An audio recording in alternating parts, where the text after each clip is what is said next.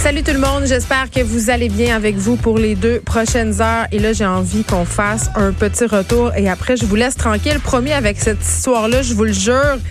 Le spectacle de la mi-temps de Jennifer Lopez et de Shakira qui continue vraiment à faire couler beaucoup d'angles. C'est plate parce que ça éclipse un peu la victoire euh, des Chiefs et de notre Québécois Laurent Duvernay. Tardif, mais en même temps, euh, je trouve que c'est une bonne discussion à avoir euh, cette espèce d'idée selon laquelle cette prestation-là contribuait à l'hypersexualisation des femmes, des jeunes filles en particulier. Et aussi, est-ce que les femmes de cet âge-là, Shakira qui est âgée de 43 ans et Jennifer qui est âgée de 50 ans, ont le droit de revendiquer leur sexiness? Et j'ai blogué sur les sites du Journal de Montréal et Québec à ce sujet-là. Pour vrai, euh, c'est là qu'on voit que ça préoccupe les gens, que ça fait jaser parce que le texte a carrément explosé, a été partagé plusieurs fois.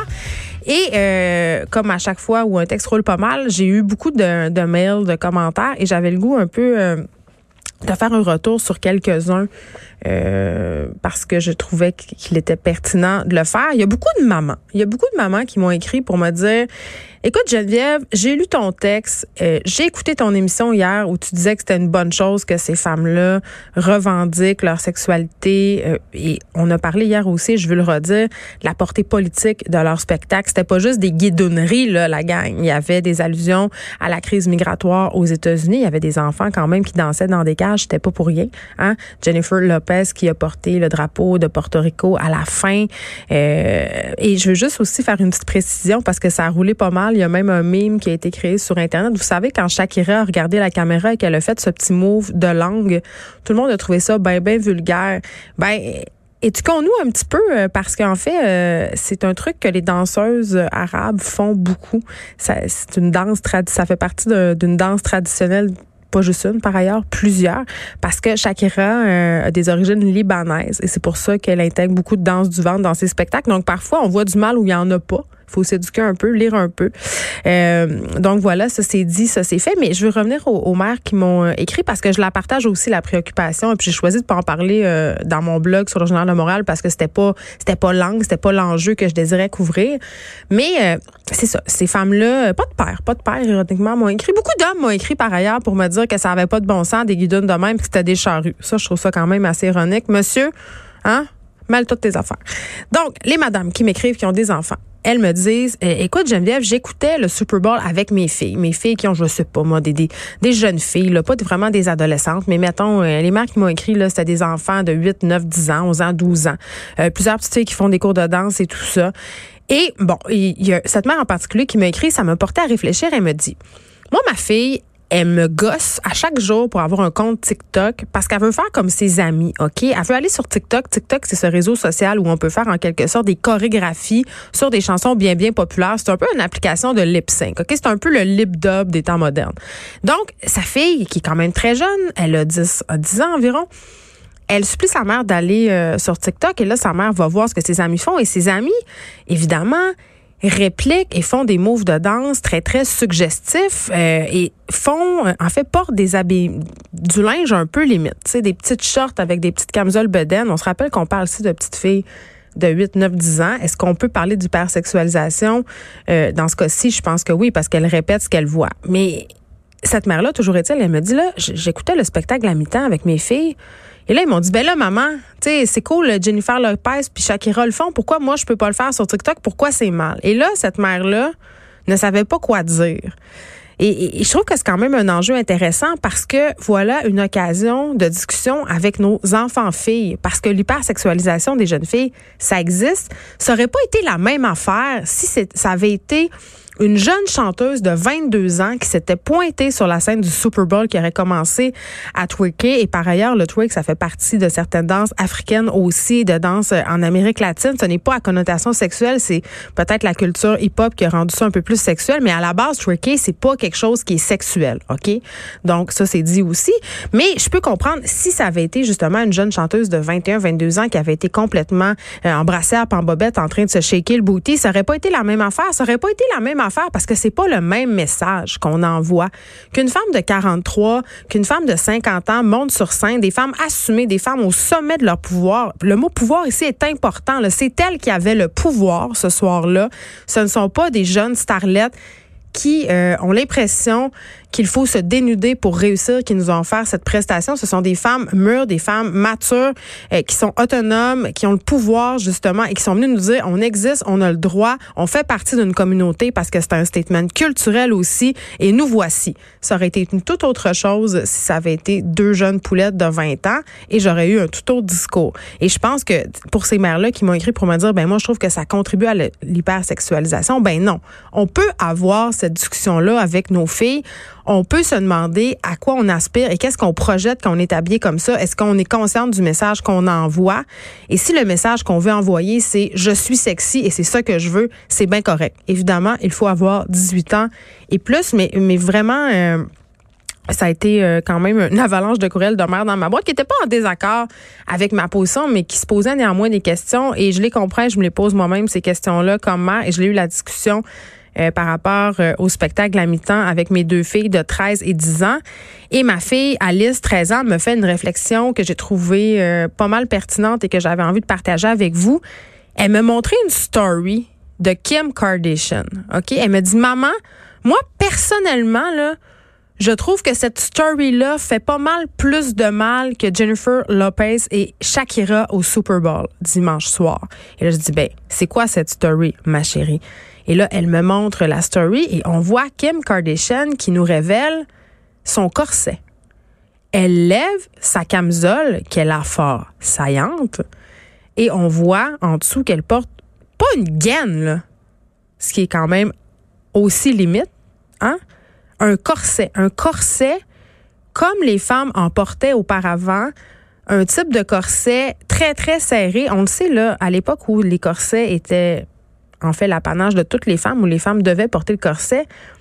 Il y en avait plusieurs qui s'évanouissaient parce que ça compromettait le rythme respiratoire, tombait d'un pomme, arythmie cardiaque, déformation de la cage thoracique, des organes compressés, et, on en parle. Est-ce qu'on est vraiment en train de revenir à ça? Est-ce qu'une personne comme Kim Kardashian, qui est une des femmes et des personnes tout court les plus suivies mondialement sur les médias sociaux, envoie un bon message en faisant la promotion d'un corset pour que les centaines de millions de femmes qui la suivent aient enfin la possibilité d'avoir une silhouette sablier impossible à atteindre comme elle. Ça, je trouve ça, je suis tellement d'accord avec ma fille, je trouve ça pas mal plus dommageable pour l'esprit de nos femmes, pour l'esprit de nos petites filles, que deux madames de 40 puis 50 ans qui shake le booty au Super Bowl. OK?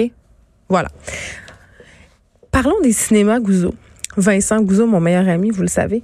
Euh, c'est une histoire quand même qui a attiré euh, notre attention. Les employées féminines du cinéma Gouzeau de Laval doivent porter obligatoirement une jupe quand elles viennent travailler, sinon elles sont renvoyées à la maison. Et ça, ce sont des faits qui sont vérifiés, OK? Et ça ne se passerait pas seulement au cinéma Gouzeau de Laval.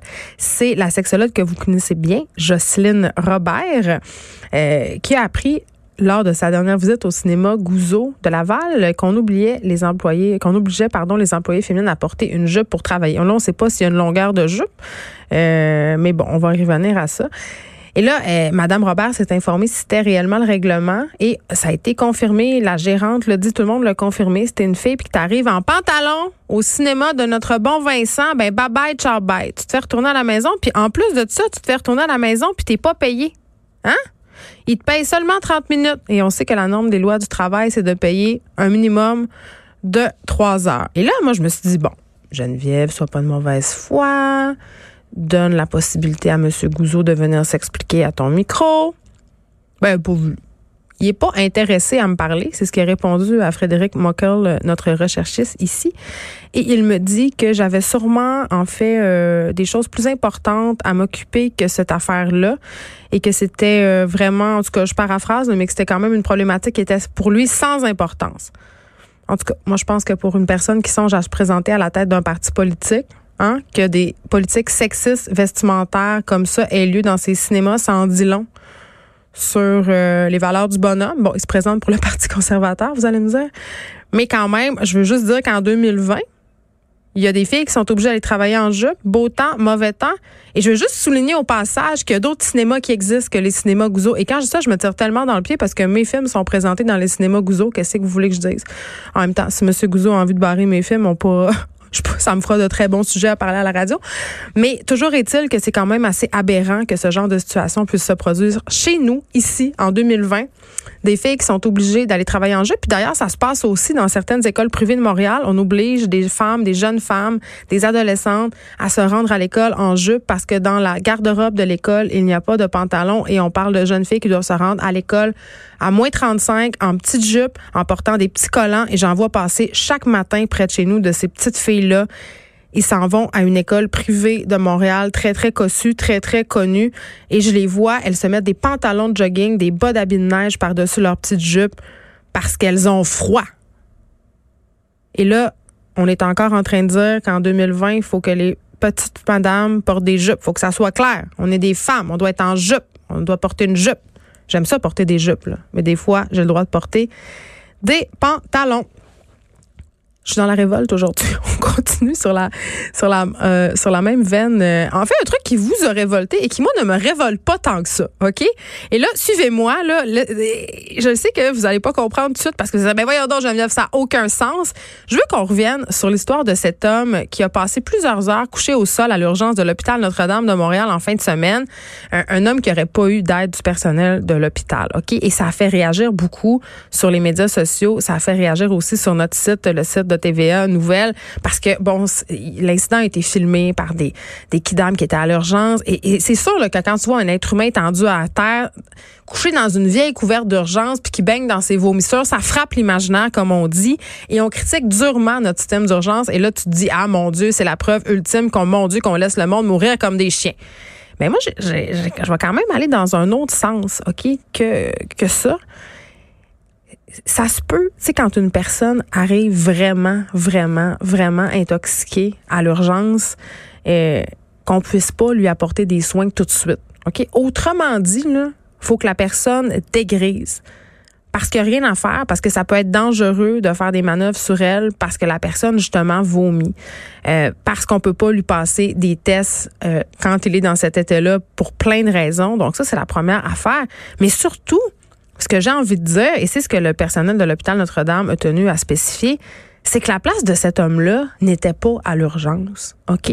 Cet homme-là qui était par ailleurs connu du personnel de l'urgence, le personnel de l'urgence par ailleurs qui, qui a convenu, et ce sont quand même des professionnels, que cet homme-là n'avait pas besoin de soins médicaux, il avait juste besoin d'un endroit où aller dégriser et vomir. Donc, la place de cet homme-là n'était pas à l'urgence. Il n'avait pas à être sur une civière. On est sur une civière quand on a besoin de soins urgents, OK, ou quand il n'y a pas de lit.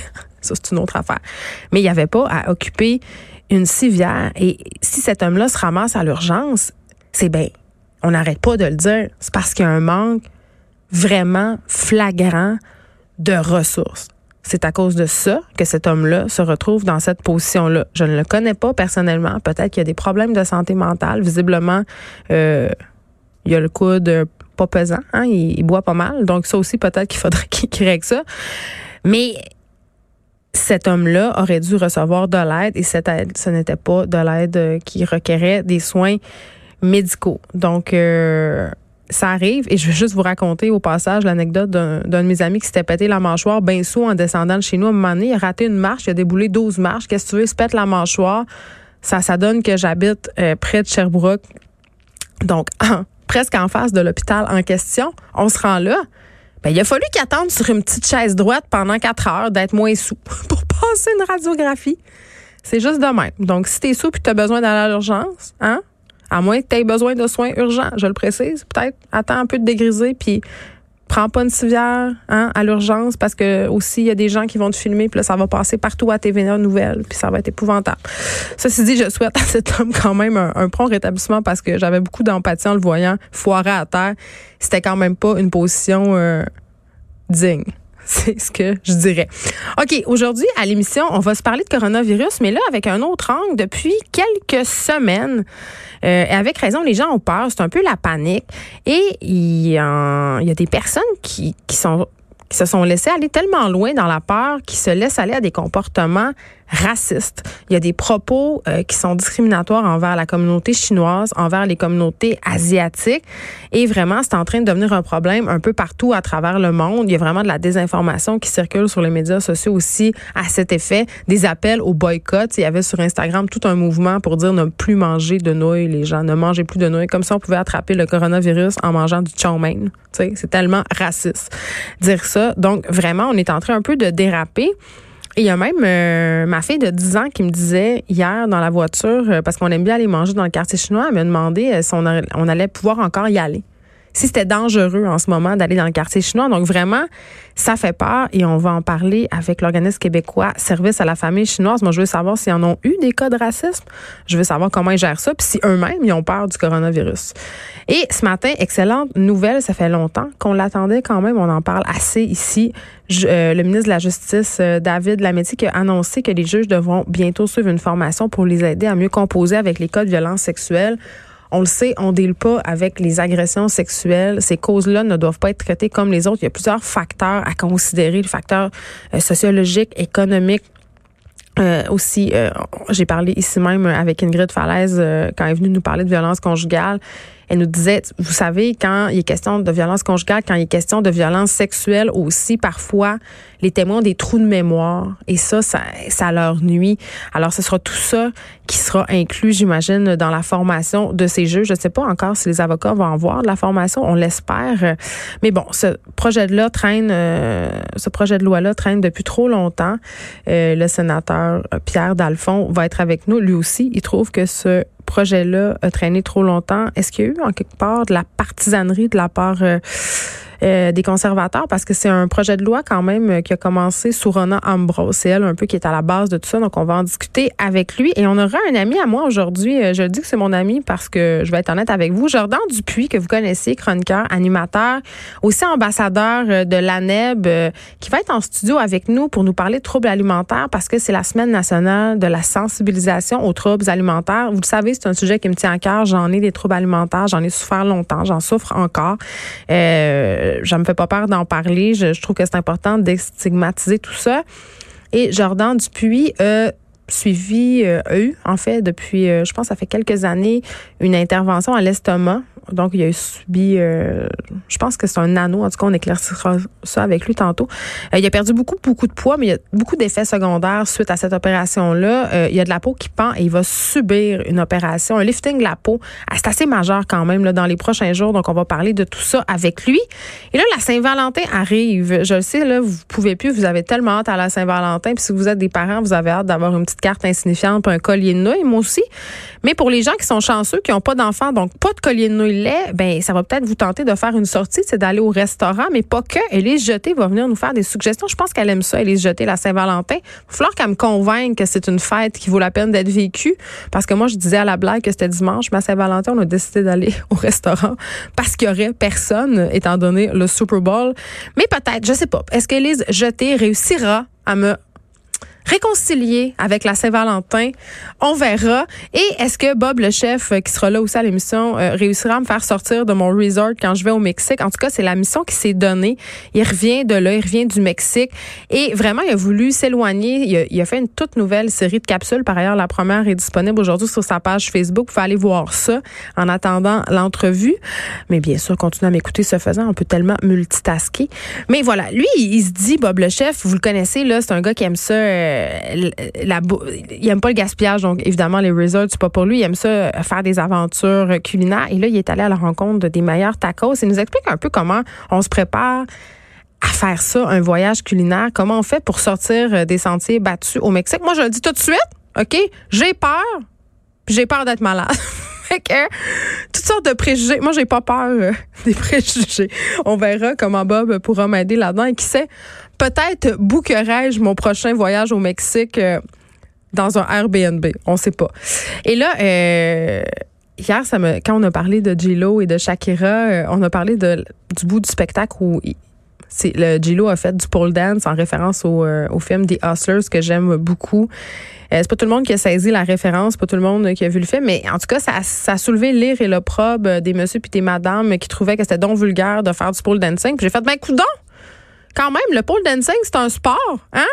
J'ai décidé d'inviter une personne qui a une école de pole dance. Ça s'appelle Pole Fitness Montreal. Elle s'appelle Julie Payet, elle sera là. Et je vais poser toutes les questions sur le pole dance et je vais adresser, hein, avec l'anglicisme, tous les billets, tous les préjugés qu'on a sur le pole dance. Et on aura finalement en fin d'émission notre chroniqueur littéraire préféré, David Quentin. On va se parler, entre autres, de la mort d'une grande de la littérature. Je ne sais pas si vous avez vu ça passer. La reine du roman policier est décédée euh, cette semaine, Marie Egensler, qu'on abordera, entre autres, ce sujet-là avec lui. Mais moi, je sais pas pour vous, mais moi, le, segment que j'ai le plus hâte, c'est quand même... Euh, c'est quand même euh, le, le pole dance. Peut-être que je vais avoir envie d'aller l'essayer.